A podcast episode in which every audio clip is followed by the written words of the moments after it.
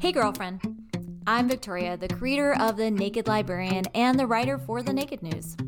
I started The Naked Librarian because I wanted a place where what I call grown ass women of the world could have impolite conversation on topics ranging from women's health to mental fitness, and frankly, a lot of stuff in between. And also because, as a writer and storyteller, I believe that stories have the power to help and to heal. If you're looking for a light-hearted, full-bodied approach to personal development, you're in the right place. The Naked Librarian is my personal love letter to the girlfriends of the world who want to gal pal and to grow. Today, you're listening to The Dog Ate My Compass Seven Life Hacks for Getting Unstuck and Finding Home. Now, when I started this project, my plan was simply to write about ways to get unstuck.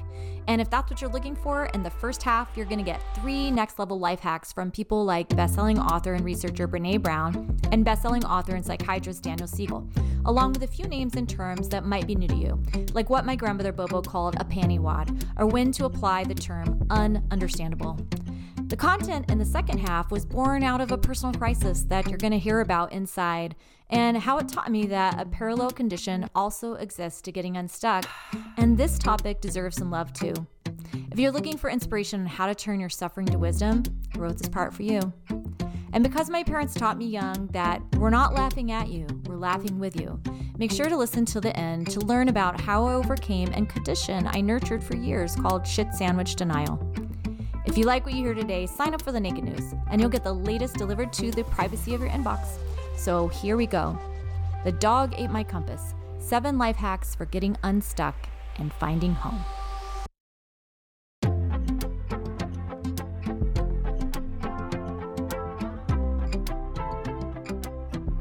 It was an ordinary day in 1980, and for reasons only five year olds understand, I was dragging a stick and walking in aimless circles around our little house on Campground Road. One minute, I was meditative and carefree, and the next, just as I passed beneath my parents' window, I was panicked and hysterical. I raced inside, covered in snot and tears, my sounds not yet making sense. You can imagine my parents' alarm. Was she stung by a bee? Was something broken? Was she doing that thing where Lassie calls for help?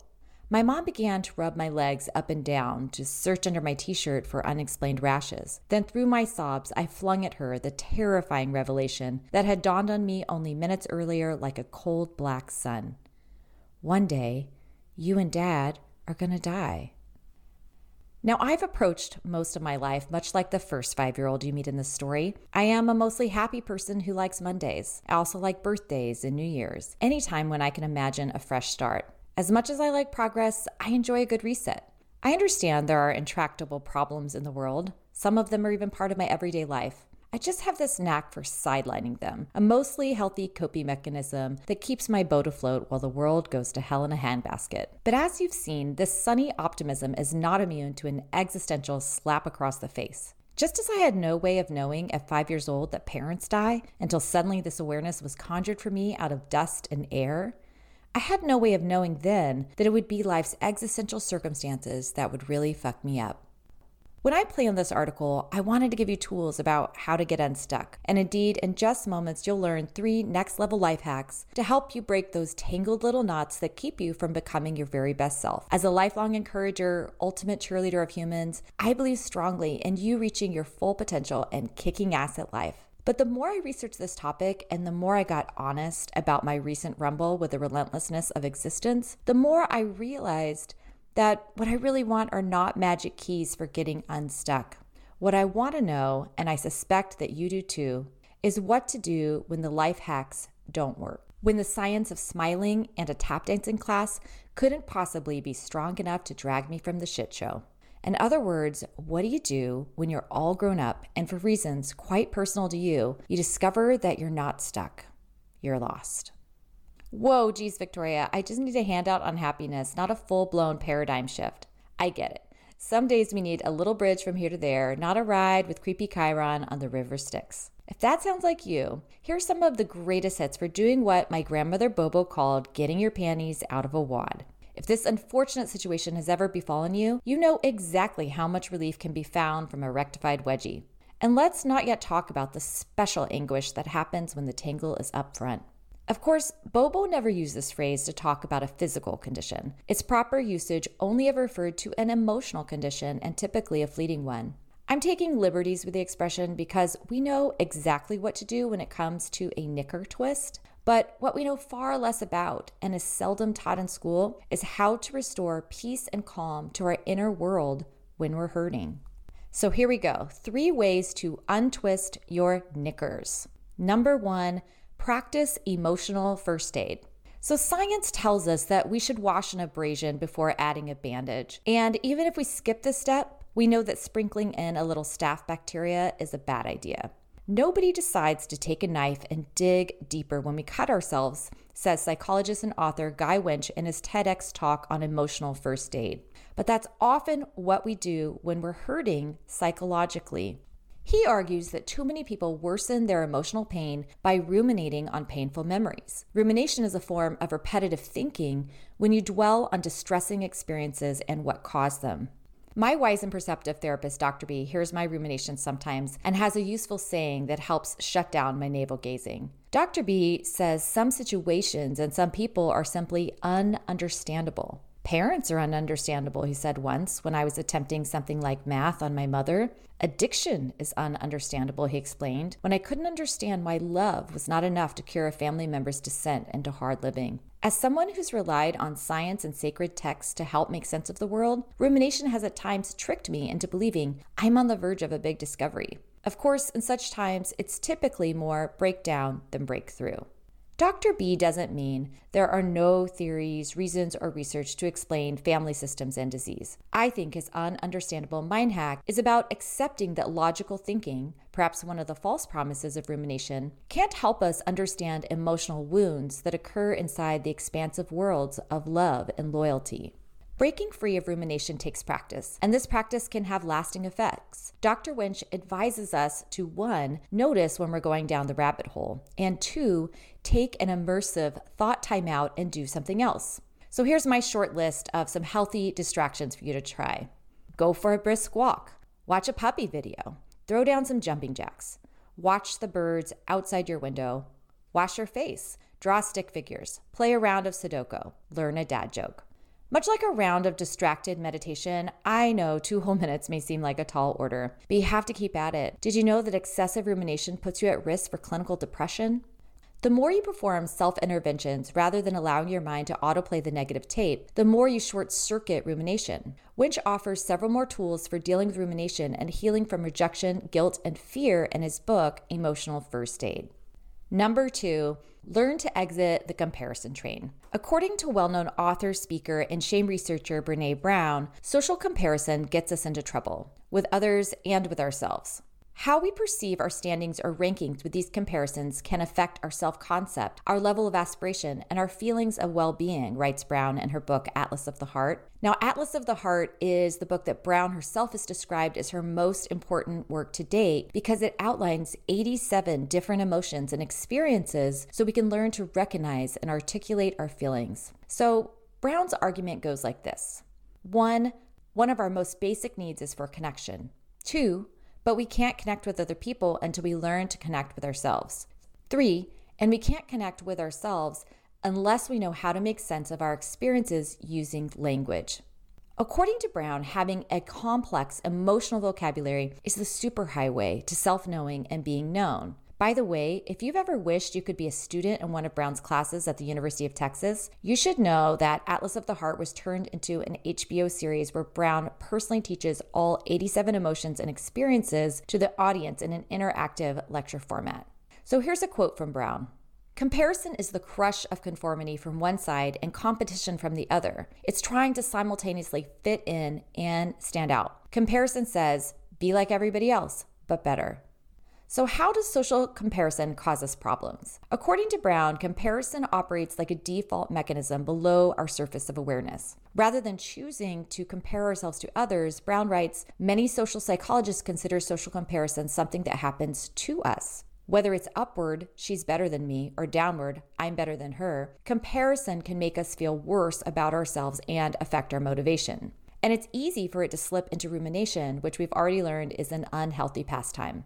Like Winch, Brown notes that becoming aware of comparison is the first step in choosing how we respond. It's also important that you don't beat yourself up. Comparison is just part of being human. Finally, doing the work to accurately label what we're feeling will give us the tools to unlock our own misery. Brown outlines several intriguing emotions in the comparison family from admiration to reverence, jealousy to envy, resentment, schadenfreude, pleasure derived from someone else's suffering, or one of my favorites, I even included this one in my wedding vows about my husband, freudenfreude, which means enjoying someone else's success. So when I read the chapter on comparison in Atlas of the Heart, I immediately thought about what happens in my brain at my workout classes. As a 47 mother of three who enjoys hot yoga, I wish I could tell you that I don't notice my classmates' younger and firmer looking bodies. I work hard to stay in shape, but there's quite a bit of softness in places that were once toned and smooth. Most days, it feels impossible to skip the comparison between my own aging body and the youthful yogis. Comparing myself to someone 20 years younger is not exactly a pick me up, and the distraction itself is the part that makes me feel the worst. I do yoga for the feelings of zen and empowerment, not self critique. But if I apply Brown's insight, my feelings of shame are making the effects of my upward comparison worse. Rather than focusing on whose butt is best, I know, I cringe as I reveal this to you. I can refocus my thoughts on noticing my classmate's strength, appreciating her presence, and channeling my thoughts to wish her a great day and if I change how I let the comparison make me feel, I end up with some positive thoughts left for me. After all, I showed up for class, which is indeed cause to celebrate my own badassery. And I know I'm going to need to practice this. Lucky for me, most yoga classes are 60 minutes long. So, number three, name it to tame it for the win. Habits have had a rebrand in the 21st century. While smoking and fingernail biting used to overshadow healthier habits like teeth brushing, habit researchers have changed how we think about ordinary behaviors. For habit nerds like me, it's been a very exciting decade. From William Duhigg's The Power of Habit to James Clear's Atomic Habits, the last few years have taught us that how we spend our days is turning out to be the breaking news on how we'll spend our lives. If we're not careful, a lot of our waking hours are spent on autopilot, and that's a frightening wake up call because that means we could miss it we could miss our lives. By the way, this is exactly the kind of thought that really pains me because then I start thinking about all the time I've missed and begin cataloging moments, real and imagined, and soon I am longing for time I want back and bargaining with God for second chances. And scene. This whirligig thinking represents the perfect instance for what psychiatrist and bestselling author Daniel Siegel calls name it to tame it. As it turns out, neurobiology has shown that we can control our thoughts and end negative thought spirals. The tricky thing is, our triggers mostly happen below our awareness. As we've discussed, we're not very practiced at noticing our thoughts, which makes us even worse at things like giving ourselves emotional first aid or reframing comparisons. And that's one of the many reasons that meditation has surged into the mainstream. Through something as simple as breathing, meditation first teaches you how to notice your thoughts in order to eventually quiet your mind. I use meditation apps like Headspace to develop the self awareness muscles I didn't learn at home or in school. Siegel outlines the science behind controlling our thoughts, even when they want to take us for a ride, in his book Mindsight. The name it, tame it approach works like this When you're feeling overwhelmed, try to describe your internal state without judging or rationalizing it. As Siegel explains, consciously labeling intense emotions signals your brain to send calming neurotransmitters to your brain's emotional centers and in turn creates a physical response. So just imagine how good you'll be at name it if you learn to articulate all 87 of Brown's emotions and experiences. By the way, Brown says that most people can only accurately name three emotions happy, sad, and in her words, pissed off. So if you want the promised relief of name it, double down on adding to your emotional lexicon. So we're moving into the second half of the article, and this is the section that I'll admit is really personal. And I wrote it because I thought it would help me and maybe also help you. This section's called Four Ways Home. So last week I sat on Dr. B's couch and skipped the pleasantries. I've been dreading coming here, I told him. Now, Dr. B, he's not insulted by this greeting because we go way back. We met 12 years ago when I was unhappily married and searching for a cure that would fix everything. But I was like a drowning person afraid of the lifeguard. I needed help, but every Friday when I showed up, I reassured my therapist that everything was fine. Then, a year after I met Dr. B, my sister died from an overdose.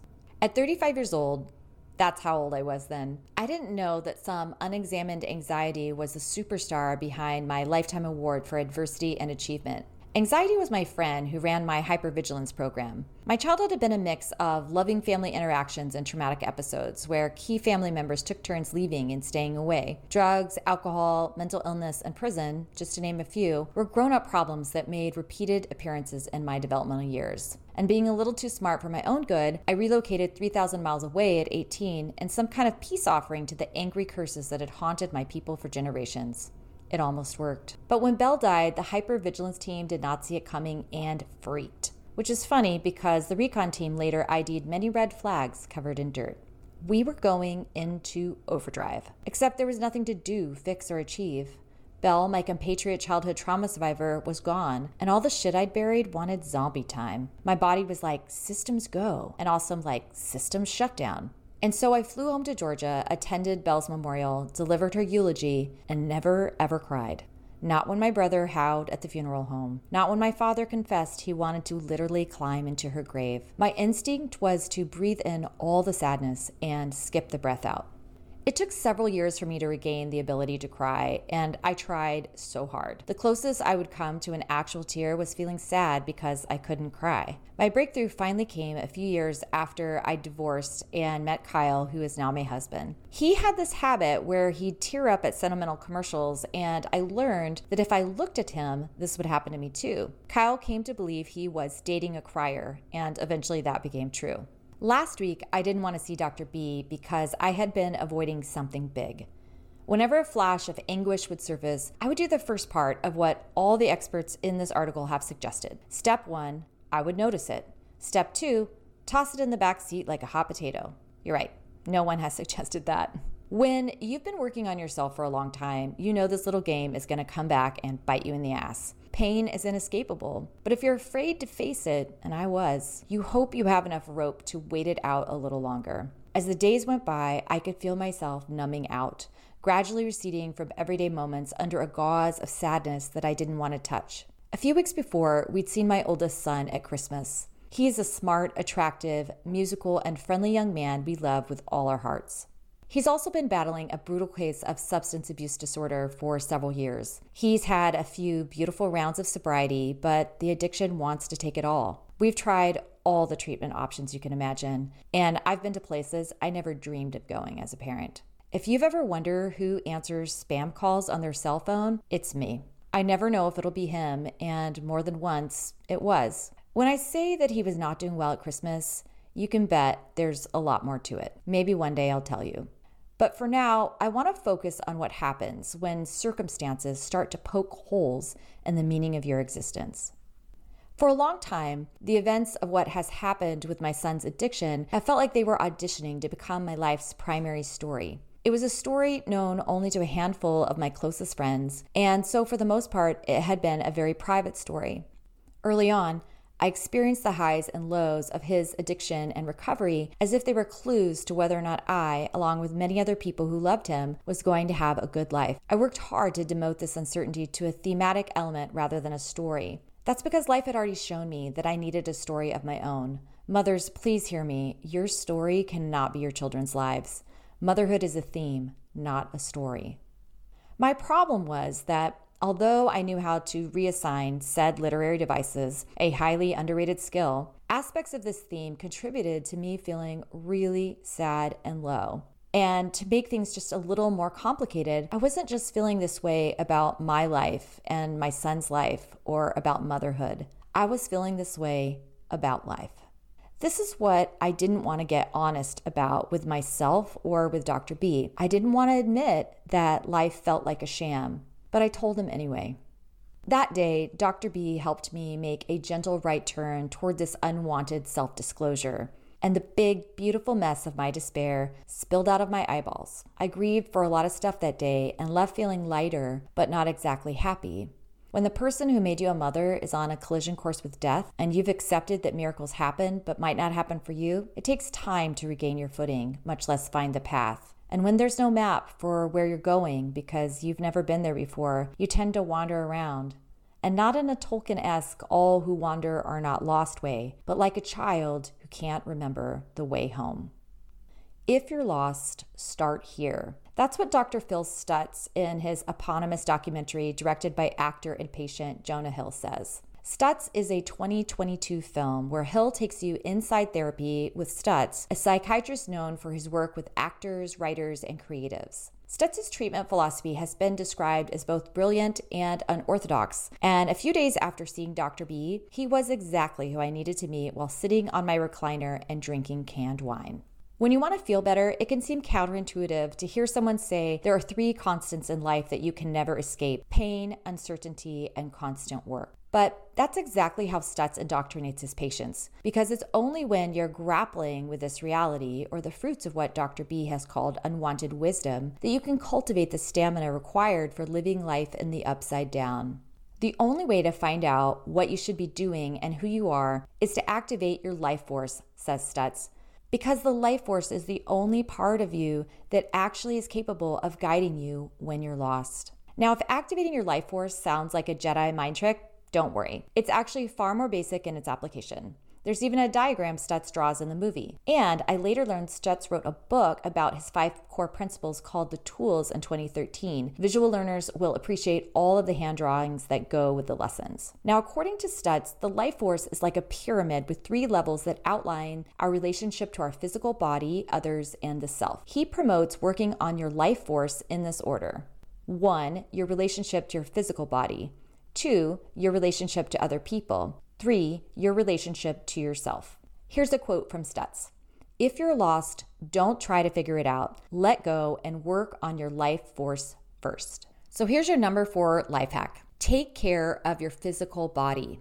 Caring for your body may not seem like much of a life hack, but the motivation to move your body, much less to eat more vegetables and less queso, is hard to find when your internal tape keeps shouting at you that nothing matters. But Stutz reminds us there are real rewards to focusing on improving your diet, moving your body, and improving your sleep. How much better are you going to feel? In the film, Stutz reports that most people start feeling 75% better right away. There's a lot of research agreeing with Stutz's assessment that caring for your physical body will improve your sense of well being. Today, the field of medicine is also starting to look more closely at gut health as another way for understanding and treating chronic disease and poor mental hygiene. Supergut, written by best-selling author of Wheat Belly, Dr. William Davis, takes a deep dive into how an unkempt human microbiome can wreak havoc on your physical and your mental health. Life hack number five be in relationship to others. When it comes to relationships, Stutz highlights a phenomenon that happens when someone feels depressed. He says that most people, when they're depressed, don't actually end their relationships. Their relationships are like a ship disappearing over the horizon, and they start to get pulled away from their life, says Stutz. He compares our relationships to other people to handholds on the side of a mountain. You stick your hand in, and they help you reach the top. What's interesting about this life hack is that Stutz says it almost doesn't matter who you engage with because when you're intentionally trying to reach back into your own life, another person, quote, represents the whole human race symbolically. In other words, the effort of making contact with others is what gives us direction and a sense of purpose. As an extrovert who enjoys many deep friendships, I prioritize my relationships above most things. For me, I also have a capacity to feel connected to other people through my writing. Not writing about my son's addiction and how it's affected me has been very disconnecting. Spending the last two weeks writing this article with the purpose of helping myself and others has felt like I'm riding an elevator that's slowly going up. I'm not gonna lie, I'll probably freak out a little when I publish. Telling the truth takes courage.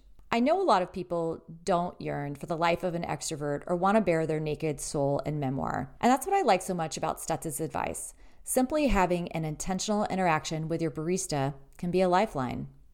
Life hack number six pursue a relationship with yourself. If it seems like having a relationship with your physical body and yourself are the same thing, there's a reason why Stutz breaks these apart. On some of my harder days, I get sick and tired of hanging out with myself. But Stutz believes that getting into a relationship with your unconscious mind is the pinnacle of working on your life force. He recommends writing as a tool for discovery because the ideas will show you what's happening below your surface of awareness. So he is a big fan of journaling. In my former life as an English professor, I used fast writing as a way to help writers engage with their unconscious thoughts. So often, students would rush to write the finished draft and either hit writer's block or turn in complete sentences with empty thoughts. The pressure to write well was typically responsible for both problems. Composition theorist Peter Elbow was one of the first teachers of this kind of informal writing in academia because it allowed writers to outrace their internal censor. So when you journal, I highly recommend adopting a habit of writing quickly. Stutz says nobody knows what's in their unconscious unless they activate. And since we can't record our dreams, fast writing can help us come closer to mining the answers that already exist inside us. Number seven, your last life hack add one more pearl to the string. I'm embracing the simplicity of Stutz's life force formula along with one more of his teachings. It's called the string of pearls, and it's the last life hack I want to share with you because I believe anyone can benefit from it, and also because it reminds me of a conversation I had once with Dr. B about my long history of coping with painful realities by keeping my chin up. It's like life handed you a shit sandwich, said Dr. B good naturedly, and you were like, yum, this tastes great. The string of pearls is a much healthier version of shit sandwich denial. It goes like this Imagine a string of unfinished pearls, and your job is always to add the next pearl. Except, no matter what you do, according to Stutz, you can't change the fact that inside each of those pearls is a small brown turd. Yep, I just said brown turd. The philosophy centers on the belief that you must keep going, but don't delude yourself that progress means it'll be perfect. As a principle, a little crap is baked into the treasure. So, wrapping up here with this final short section called Five Therapists Walk into a Bar. People do things when they're ready, Dr. B told me once, and I believe this armchair wisdom holds up. I'm not skipping around yet, but I am not incapable of skipping either. I've started grocery shopping again and taking supplements again. After enduring two months of an office lamp turning on and off every few minutes, I've reinstalled a favorite yellow desk lamp that has been languishing in a closet. A working light in the room where I write for money. Look at me go. I don't know if your problem right now is a simple panty wad or a full blown shit sandwich, but I do know there are many problems in the world. I hope one of these life hacks from the Fab 5 therapist introduced here shines some light on a dark spot that needs some love. And the very least, know you're not alone. I go forth to do this work myself, for me, and maybe for you too. Perhaps now the work can become my map and the acceptance that a good life is both beauty and pain, the breadcrumbs that lead back home. Love it how you love me electric, like you do. Love it how you love me hope you enjoy this production of The Naked News. Everything created here is for educational and entertainment purposes and shouldn't take the place of talking with a medical or mental health professional. And remember, visit us at nakedlibrarian.com slash nakedlibrary to learn more from any of the awesome authors you heard from today. Hey, and if you've got a girlfriend who you think wants to be in our girl gang, I'd love for you to share the Naked Librarian with them. I feel like I'm dying. Oh, and I found heaven in your eyes. Tell me it's all mine, holding on too tight. You're like a neon sign in a starless night, showing up so bright. Can't get over how you talk to me, like I'm all you ever gonna need. Seeing colors that I've never seen. I love it how you love me